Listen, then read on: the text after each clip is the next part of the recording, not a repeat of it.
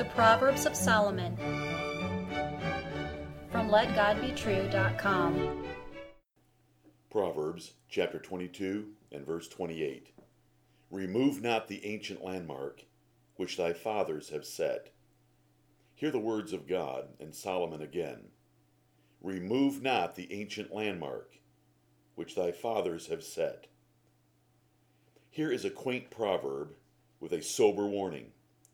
Never cheat or compromise in any business dealings, especially not in a sneaky or subtle way, which would defraud another person of their property.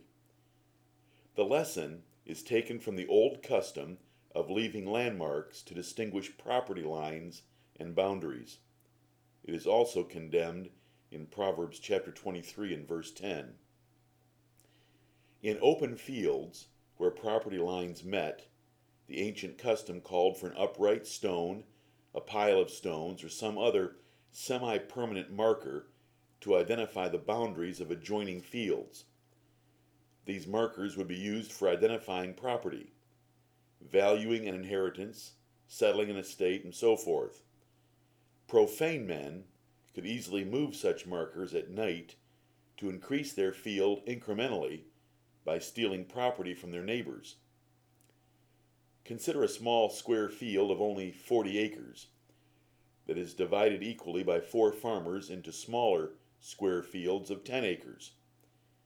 If one of these farmers is a son of Belial, a son of the devil, and moves the center marker only 10 feet, a very small movement, he increases his land by over one quarter acre by stealing subtly through encroachment from all three of his neighbors.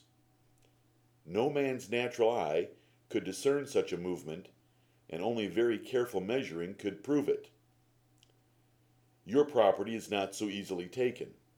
You likely have iron stakes buried in the ground to mark property bounds, and they have been surveyed and recorded in carefully maintained maps in county offices. But such was not the case in ancient Israel, so you should appreciate the care for their markers provided by the law of God and Solomon's wisdom. God gave property to men, and he protects it. This proverb is one of the great laws of God's wisdom in governing a people. The commandment, Thou shalt not steal, protects the property of others and includes this proverb's warning. In fact, the Lord condemned even desiring the property of others with his commandment, Thou shalt not covet. The law of Moses stated clearly the purpose and protection of landmarks, and a curse was pronounced in public worship against anyone tampering with them. Job listed this particular sin as one of the heinous crimes of the wicked, and the Lord compared the evil princes of Judah to those who would move the bound. You have encountered the wise man's warning about business fraud before, for it is a sure temptation of life, and Solomon dealt with it plainly and repetitively. The love of money is the root of all evil, and covetousness leads men to compromise business dealings in order to steal from others. Godly men are wise to learn contentment, lest they be tempted to compromise their business transactions. Now, dear listener, should you merely smile at the quaint real estate practices of the past, or should you seek God's wisdom in these words? You should seek to learn. Providing things honest is also a rule of the New Testament. The chief aim of the lesson in this proverb is to reject any secret fraud or clandestine encroachment on the property of another, even if you have not used force. For though men do not see your actions, God does see them, and you violate the just rights of your fellow man. If you see the breadth of the lesson, it condemns transactions without established terms. Before entering a business deal or commitment, the details of the arrangement should be defined so that neither party suffers unjust loss nor do disputes arise in the future. It condemns altering covenants or commitments, whether oral or written, in which a party would suffer loss. You must fulfill contractual details and provide things honest in the sight of all men. If you gave your word, you should match or exceed others' expectations. The lesson condemns all fraudulent arts, forgeries, concealments, altering, or compromise in business transactions. Every business owner knows shortcuts that could enhance profits at the expense of the customer. Such base thoughts should never occur in a sanctified heart. The proverb condemns foolish and unnecessary squabbles with neighbors that should have been avoided by maintaining better communication. It is better to be defrauded than fight, especially when the cause can be traced to your neglect or slothfulness. The proverb condemns the breaking of settled customs, even if not in writing. He is not a godly man who excuses himself because a contract was not in writing, if the performance was understood. Neither do noblemen quote the Constitution or other dusty relics as the basis for their actions. Men of principle fulfill the accepted expectations of society in the discharge of their transactions, regardless of any obsolete provision or idea that might excuse them. They know that de facto standards can be more binding than de jure ones. If you have taken the name of Christ, then let your conduct in all economic transactions and dealings with others be completely honest and openly fair. It would be better to suffer loss than to compromise the property rights of others or offend the great King. And when it comes to worshiping God, you are bound to observe the ancient landmarks of Scripture and apostolic tradition laid down in the Bible. You have no right to accept new doctrines, neglect old doctrines, invent new forms of worship, modify existing ones, or compromise discipline. You must ask for the old paths and walk in them. Have you soberly examined your church by the Word of God and found it in the old paths?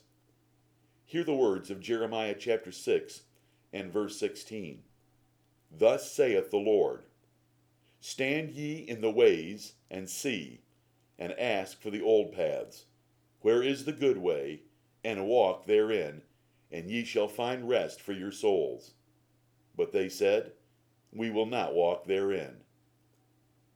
Most churches today are moving the landmarks of true doctrine and practice at an unprecedented rate of change and degree of movement, even though the Bible clearly commands that God's rules are not to be added to or taken away from, nor are men to turn to the left or the right from them.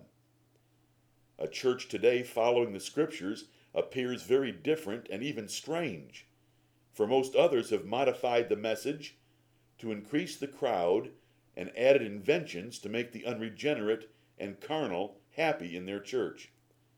But this manipulative movement of ancient apostolic landmarks governing churches is severely condemned in the Bible, as shown in the verses previously given.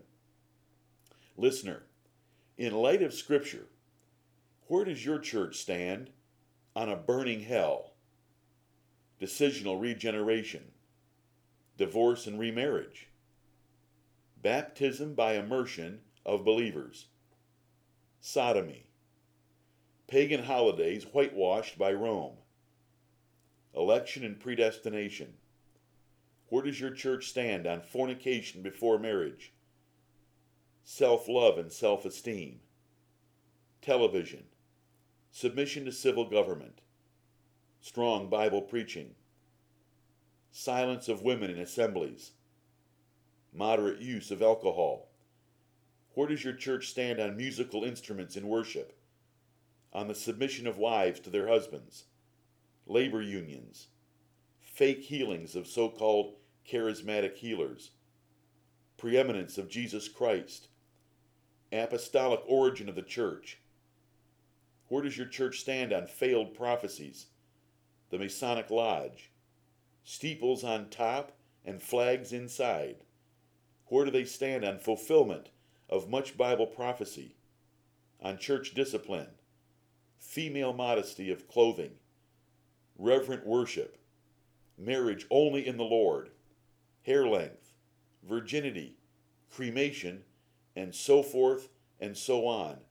The Bible addresses all these and many more issues. Where does your church stand? Paul described this situation when Christians turned from sound doctrine and truth to fables and inventions as perilous times and warned Timothy about them. In 2 Timothy chapter 3 and verse 1 all the way to chapter 4 and verse 4. Forget famine, tsunamis, AIDS, economic collapse, or World War III. Here is real danger.